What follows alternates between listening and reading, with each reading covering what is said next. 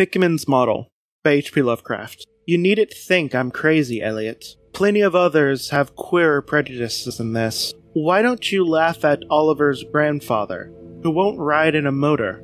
If I don't like damned subway, it's my own business. And we got here more quickly anyhow in the taxi.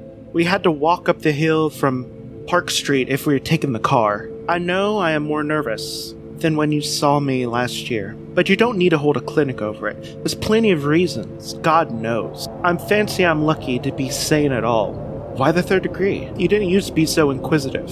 Well, if you must hear it, I don't know why you shouldn't. Maybe you ought to anyway. Or you keep on writing me like a grieved parent. When you heard I'd begun to cut the art club and keep away from Pickman. Now that he's disappeared, I go around the club once in a while, but my nerves weren't what they were. No, I don't know what had become of Pickman, and I don't like to guess.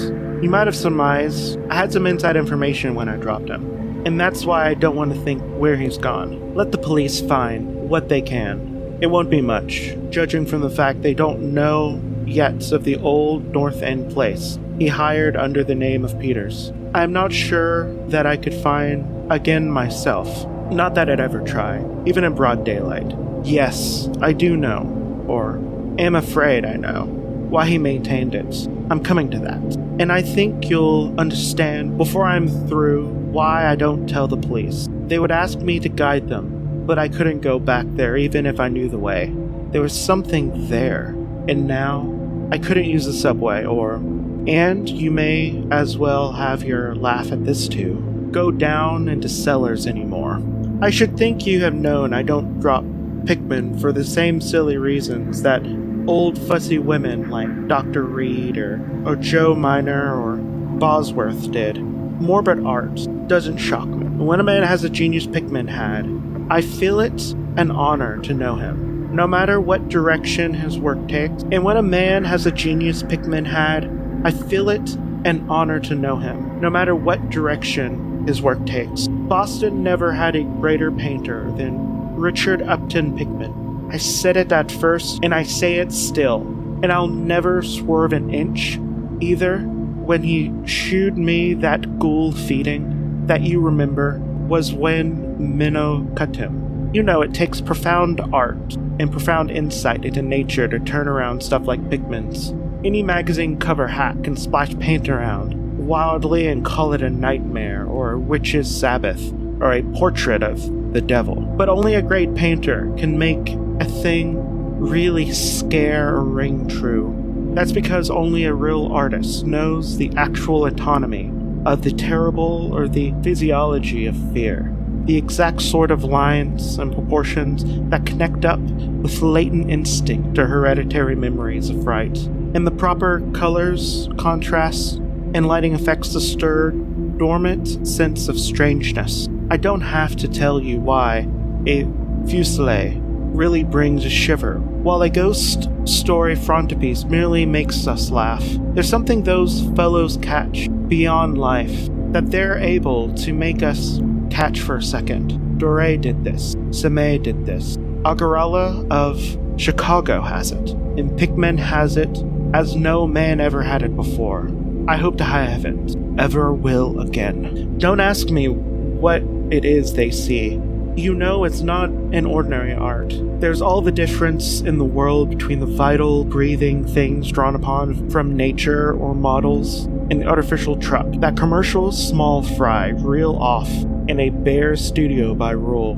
Well, I should say that the really weird artist has a kind of vision which makes models or summons what amounts to real scenes from the spectral world he lives in. Anyhow, he manages to turn out results that differ from the pretender's mince pie dreams in just about the same way that life painter's results differ from the concoction of a correspondence school cartoonist. If I had ever seen one, but no, here, let's have a drink before we get any deeper. Gad, I wouldn't be alive if I had seen what that man, if he was a man, saw. You recall that Pickman's forte was faces. I don't believe anyone since Goya would could have put so much of that sheer hell into set of features or twist of expression. And before Goya, you had to go back to the medieval chaps that did the gargoyles and the chimera on Notre Dame and Mont Saint Michael. They believed all sorts of things, and maybe they saw all sorts of things too. For the Middle Ages had some curious phases. I remember you asking Pickman yourself one, the year before you went away. Whatever and thunder he got, his such ideas and visions, wasn't that a nasty laugh he gave you? It was partially because that laugh that Reid dropped him. Reid, you know, just had taken up comparative pathology and was full of pompous inside stuff about the biological evolutionary significance of this or mental or physical symptom. He said Pickman repelled him more and more each day, and most frightened him towards the last. That fellow features and expressions were slowly developing in a way he didn't like, in a way that wasn't human. He had a lot of talk about diets, and said Pickman must have been abnormal and eccentric to the last degree.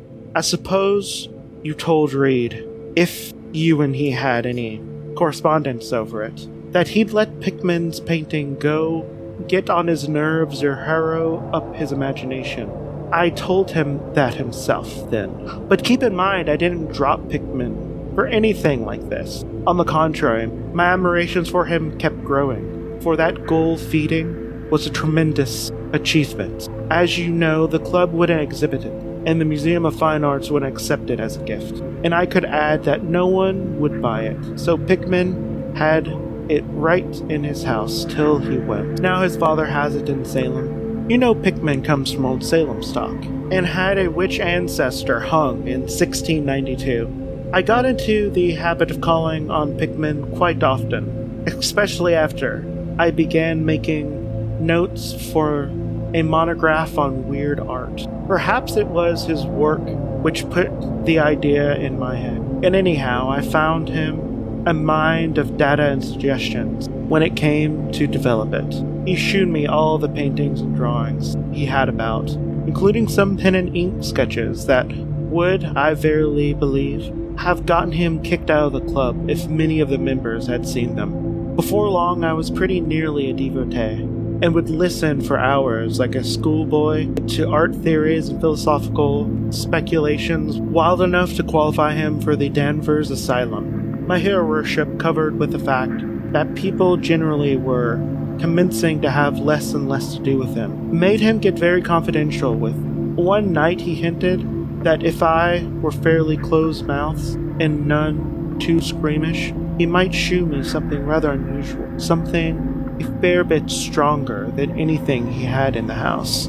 You know, he said, there are things that won't do for Newbury Street, things that are out of place, and that cannot be conceived here. Anyhow, it is my business to catch the overtones of the soul, and you won't find those things in a parvenu set of artificial streets made of land. Back Bay is in Boston. It isn't anything yet, because it had no time to pick up memories and attract local spirits.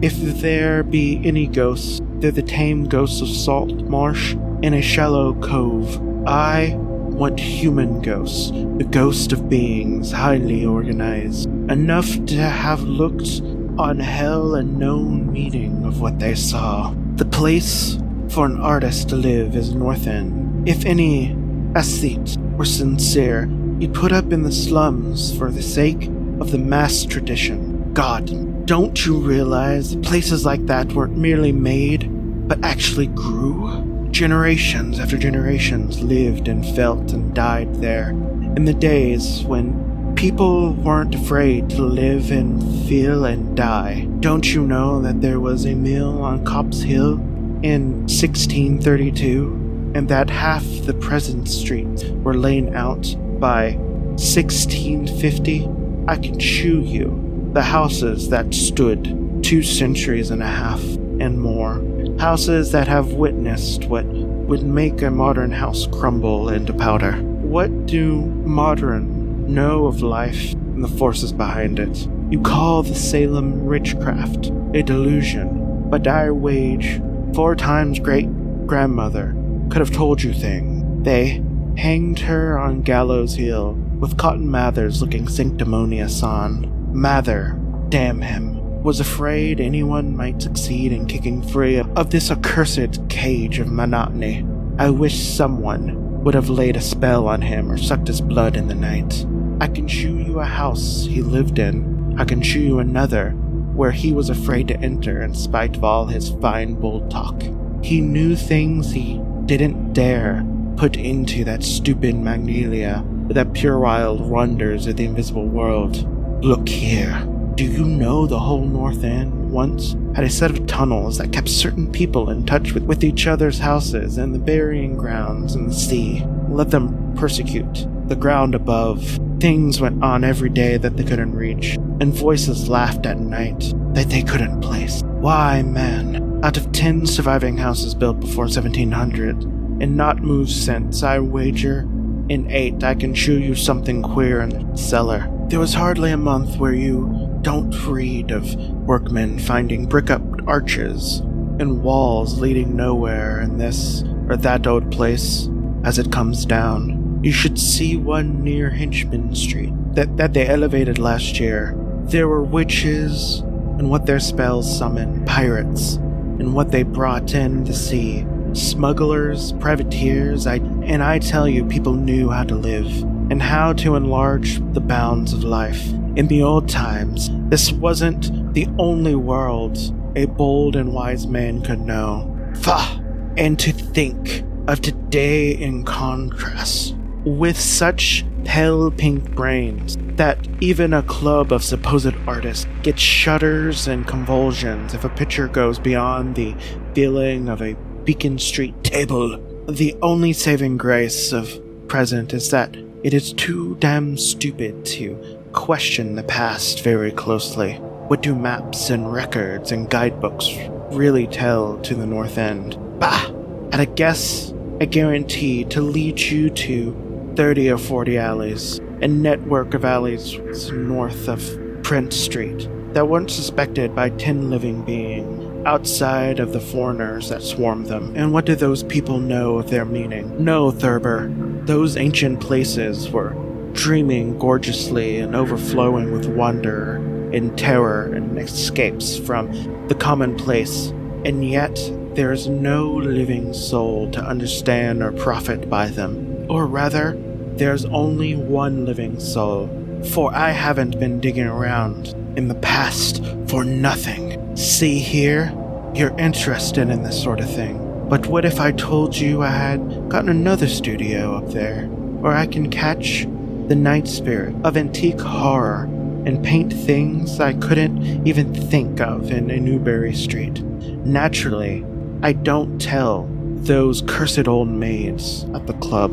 With Reid, damn him, even as it is that I am a sort of monster bound down to the toboggan of reverse evolution. Yes, Thurber, I decided long ago that one must paint terror as well as beauty from life. So I did some exploring in places where I had reason to know terror lives.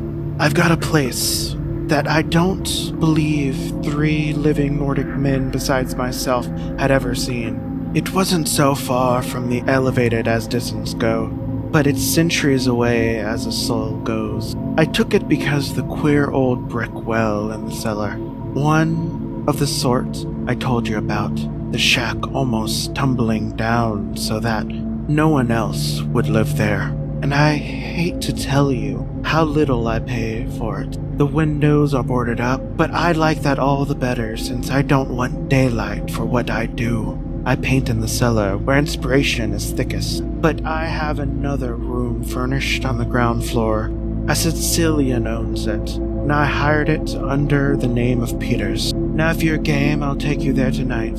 I think you'll enjoy the pictures, for as I said, I let myself go a bit there. No vast tour. I sometimes do it on foot, but I don't want to attract the attention with a taxi to that place. We could take the shuttle at the South Station for Battery Street, and after that, a walk isn't much. We changed to the elevated at South Station, and at about 12 o'clock, and climbed down the steps at Battery Street, and struck along the old waterfront past Constitution Wharf. I couldn't keep track of all the cross streets, and I couldn't tell you yet which it was we turned up, but I know it was in Greenough Lane. When we did turn, it was to climb through the deserted length of the oldest and dirtiest alley I've ever seen in my life, with the crumbling look of gables and broken small paned windows and archaic chimneys that stood out half disintegrated against the moonlit sky. I don't know if there were three houses in sight that hadn't been standing in Cotton Mather's time. Certainly, I glimpsed at at least two with an overhang, and once I thought I saw a peaked roof line at the almost forgotten pre gambrel type, though the Aquarians told us that there are none left in Boston. From this alley, which had a dim light, we turned on the left into the equally silent and still narrower alley, with no light at all. And in a minute, I made what I think was an obtuse angle bend towards the right in the dark. Not long after this, Pickman produced a flashlight and revealed an antediluvian tin paneled door that looked damnably rotten. Unlocking it, he ushered me in the barren hallway, which was once splendid dark oak paneling, simple, of course, but thrillingly suggestive of, of Andros and Phipps and the witchcraft. And then he took me through a door on the left, lighted on the oil lamp, and told me to make myself at home. Now, Eliot, I am what the man on the street would call fairly hard boiled, but I confess, what I saw on the walls of that room gave me a bad turn. There were his pictures, you know, the ones he couldn't paint or even shoe in Newbury Street, and he was right when he said he'd let himself go. Here, have another drink. I'll need one anyhow. There's no use in my telling you of what they looked like, because the awful and blasphemous horror and the unbelievable loathsomeness and moral fetor came from simple touches quite beyond the power of words to classify. There was none of the exotic techniques that you would see in Sidney Sime, none of the trans-Saturnian landscape or lunar fungi that Clark Ashton Smith used to freeze the blood. The backgrounds were mostly old churchyards, deep woods, cliffs by the sea, brick tunnels, ancient panelled rooms, or simple vaults of masonry. Copp's Hill Burying Ground could not be many blocks away from this very house, was a favorite scene. The madness and monstrosity laid in the figures in the foreground, where Pickman's morbid art was preeminently one of demonic portraiture. These figures were seldom completely human, but often approach humanity in, in varying degrees. Most of the bodies, while roughly bipedal, had a forward slump and a vaguely canine cast. The texture of majority was of a kind of unpleasant rubberiness. Ugh. I can see them now. The occupants, well, don't ask me to be so precise. They were usually feeding. I won't sound what. They're sometimes shewn in groups in cemeteries or underground passages, and often appear to be in battle over their prey, or rather, their treasure trove. In what damnable expressiveness Pickman sometimes gave the sightless faces of this charnel booty. Occasionally, the things were shewn leaping through open windows at night or squatting in the chests of sleepers, worrying at their throats, one canvas shoed, a ring of them baying about a hanged witch on Gallow Hills, whose dead face can be held a close kinship to theirs. But don't get the idea that this was all hideous business of theme and setting which struck me faint. I am not a three year old kid and I've seen as much before. But it was the faces, Eliot, those accursed faces that leered and slathered with the very breath of life. By God, I verily believe they were alive. That noxious wizard had waked the fires of hell in pigment. His brush had been a nightmare spawning wand. Give me the decanter, Eliot. There was one thing called the lesson. Heaven pity me that I ever saw it. Listen. Can you fancy a squatting circle of nameless dog like things in a churchyard teaching a young child how to feed like themselves? The price of a changeling, I suppose. You know that old myth about how the weird people leave their spawn in cradles in exchange for human babes they steal? Pickman was shewing what happened to those stolen babies, how they grew up, and then I began to see a hideous relationship in the faces of the humans and non human figures. He was, all his gradations of morbidity between the frankly non human and the derangedly human, established a sardonic linkage and evolution. The dog things were developed for mortals, and no sooner had I wondered what he made of their own young was left with mankind in the form of changelings. That my eye caught in a picture embodying that very thought. It was that of an ancient Puritan interior, a heavily beamed room with lattice windows, a settle, and clumsy 17th century furniture, which the family, sitting about while the father read from scripture, every face but one, shewed nobility and reverence, but the one reflected the mockery of the pit. It was that of a young man in years, and no doubt belonged to a supposed son of that pious father, but in essence it was the kin of unclean things. It was their changeling, and in a spirit of supreme irony, Pickman had given the features of a very perceptible resemblance to his own. By this time, Pickman had lighted a lamp in the adjoining room and was politely holding open the door for me, asking if I would care to see his modern studies. I had not been able to give him much of my opinions. I was too speechless, with frights and loathing. I think he fully understood and felt highly complimented. And I now want to assure you again, Eliot, I am no mollycoddle to scream at anything that shew a bit of departure from the usual. I'm middle aged and decently sophisticated, and I guess you saw enough of me in French to know I'm not easily knocked out. Remember, too, that I am just about to recover my wind and just gotten used to those frightened pictures, which turn colonial New England into a kind of annex of hell. And I had to clutch the doorway to keep from kneeling over. The other chamber had shewn a pack of ghouls and witches overrunning the world of our forefathers, but this one had brought the horror right into our own daily life. God, how that man could paint. This study was called The Subway Accident, in which a flock of the vile things were clambering up from some unknown catacomb through a crack in the floor of the Boylston Street subway and attacking a crowd of people on the platform. Another shoot a dance on Cop Hill among the tombs with the background of today. There were a number of cellar views with the monsters creeping through the holes and rifts in the masonry, grinning as they squatted behind barrels or furnaces and waiting for their first victims to ascend the stairs. One disgusting canvas seemed to depict a vast cross section of Beacon Hill, with ant like armies of the malfitic monster squeezing themselves through the burrows that honeycombed ground.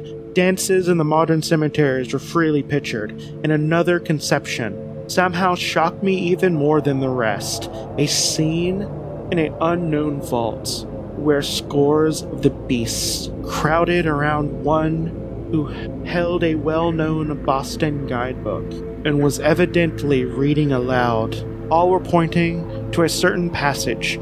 Every face seemed to distort with epileptic and reverberant laughter that I almost could hear in the fiendish echoes. The title of the picture, the title of the picture was Holmes, Lowell, and Longfellow lay buried in Mount Auburn. As I gradually steadied myself and got readjusted to the second room of deviltry and morbidity, I began to analyze some of the points of my sickening loathing. At first place, I said to myself, these things repelled because of the utter inhumanity and callous cruelty that they shew in Pickman. This fellow must be a relentless enemy of all mankind to take such glee in the torture of brain and flesh and the degradation of human tenement. In the second place, they terrified because of their very greatness. Their art was the art that convinced when we saw the pictures, we saw the demons themselves and were afraid of them. And the queer part was that Pickman got none of his power from his use of selectiveness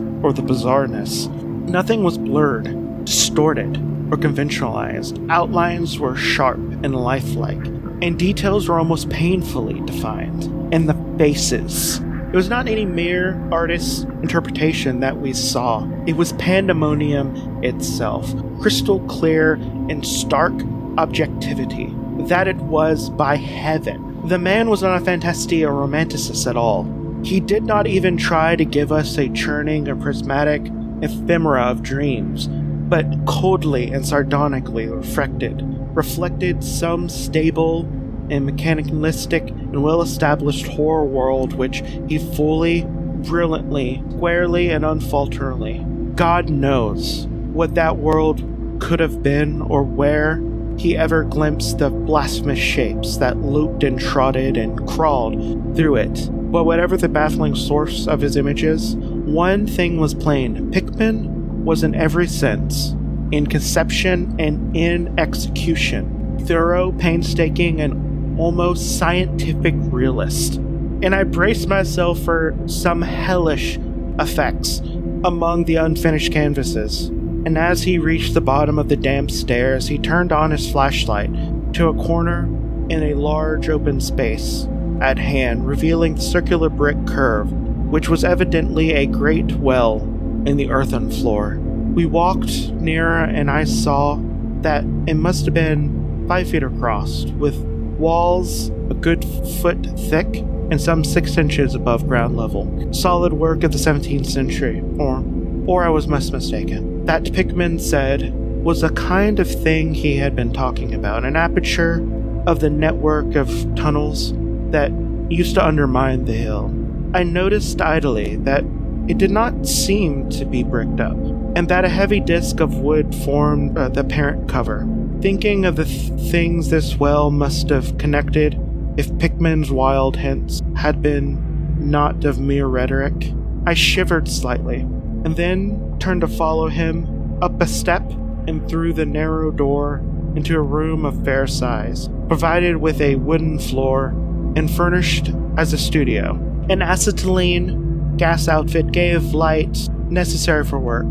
The unfinished picture on the easel or propped up against the wall, were as ghastly as the finished ones upstairs, ensued the painstaking methods of the artist. Scenes were blocked out with extreme care, and penciled guidelines told of minute exactitude, which Pickman used of getting the right perspective and proportions. The man was great. I say it even now, knowing as much as I do. A large camera on the table excited my notice, and Pickman told me that he used it in taking scenes for background so that he might paint from the photographs of the studio instead of carting his outfit around town for this or that view. He thought a photograph quite as good as actual scene or model for sustained work, and declared he employed them regularly. There was something very disturbing about the noxious sketches and half finished monstrosities that leered around from every side of the room. And when Pickman suddenly unveiled the huge canvas on the side away from the light, I could not for the life of me keep back a loud scream. The second I had emitted that night, it echoed and echoed through the dim vaultings of the ancient and nitrous cellar, and I had to choke back a flood of reaction that threatened to burst out as hysterical laughter. Merciful Creator, Eliot. I do not know how much was real and how much was a feverish fancy.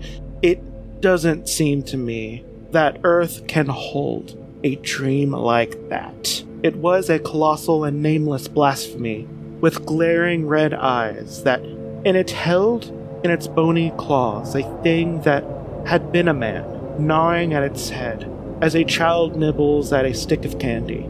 Its position was a kind of crouch, and as one looked, one felt as at any moment it will drop its present prey and seek out a juicier morsel. Damn it all, it wasn't even the fiendish subject that made it such a mortal fountainhead of all panic. All that, nor the dog face with its pointed ears, bloodshot eyes, flat nose, and drooling lips. It wasn't the scaly claws or the mold caked body, nor the half hoofed. None of these, though anyone, might have driven an excitable man to madness. Again, I imagine I'd be that real cool and might even buy a print of it. Like, I don't understand. It was the technique, Eliot, the cursed and pious and unnatural technique. As I am a living being, I never elsewhere saw the actual breath of life so fused into a canvas. The monster was there, it glared and gnawed and gnawed and gnawed, and I knew only a suspension of nature's law could ever let a man paint a thing like that without a model, without some glimpse of the netherworld which no mortal unsouled to the fiend had ever seen. Pinned to uh, with a thumbtack to a vacant part of the canvas was a piece of paper now badly curled up. Probably, I thought. A photograph from which Pickman meant to paint a background as hideous as the nightmare it was to enhance. I reached out and uncurled it and saw it. Suddenly, I saw Pickman start, as if he was shot. He had been listening with particular intensity ever since my shocked scream had, had waked unaccustomed echoes from the dark cellar and now he was struck with fright, although not comparable with my own, had in it more the physical than the spiritual. He drew a revolver and motioned me in silence and stepped out of the main cellar and closed the door behind him. I think I was paralyzed for an instant, imitating Pickman's listening. I fancied I heard a faint scurrying somewhere, a series of squeals or bleats in a direction I could not determine. I thought of huge rats and shuddered. Then there came a subdued sort of clatter which somehow set me all gooseflesh, a furtive groping kind of clatter, though I could not attempt to convey what I meant in words. It was like a very heavy wood falling on stone or brick, wood on brick. What did that make me think of? It came again and louder. There was a vibration as if the wood had fallen further than it had fallen before, and after that followed a sharp grating noise, a shouted gibberish from a shouted gibberish from Pickman and a deafening discharge of all six chambers of the revolver, fired spectacularly as a lion tamer might fire in the air for effect. A muffled squeal or squawk and a thud, then more wood and brick grating, a pause, and an opening of the door, at which I confessed I started violently. Pickman reappeared with his smoking weapon, cursing the bloated rats that infested the ancient well.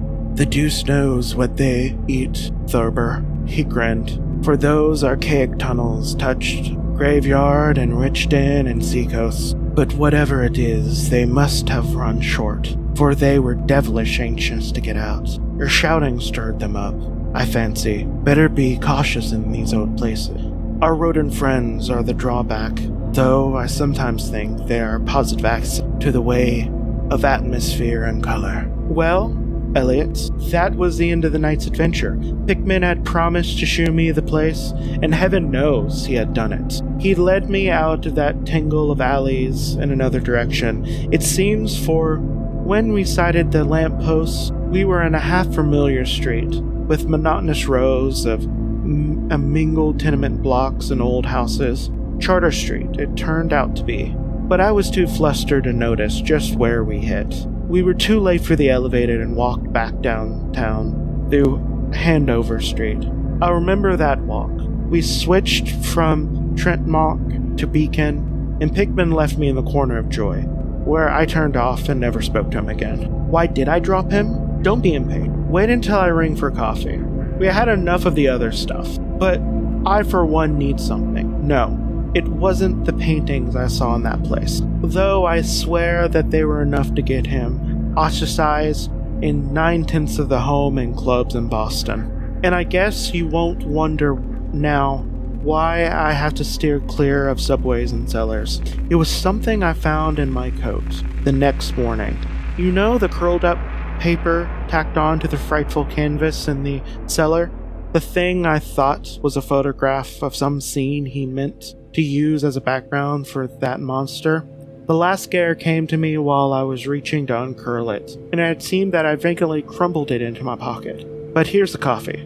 Uh, take it black. Eliot, if you're wise. Yes, that paper was the reason I dropped Pickman. Richard Upton, the greatest artist I've ever known, and the foulest being that ever leapt the bounds of life into the pits of myth and madness. Eliot, old Reid was right. He wasn't strictly human. Either he was born in a strange shadow, or he found some way to unlock the forbidden gates. It was all the same now, for he's gone, back into the fabulous darkness he loved to haunt. Here, let's have that chandelier going. Don't ask me either what lie beyond that mole like Pickman was so keen to pass off as rats. There are secrets, you know, which might have come down to from old Salem times, and Cotton Mathers tells even stranger things. You know how damn lifelike Pickman's paintings were?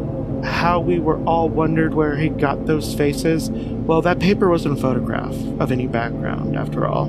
It was what chewed was simply the monstrous thing he was painting on that awful canvas. It was the model he was using, and its background was merely the wall of the cellar studio in minute detail. But by God, Eliot, it was a photograph from life.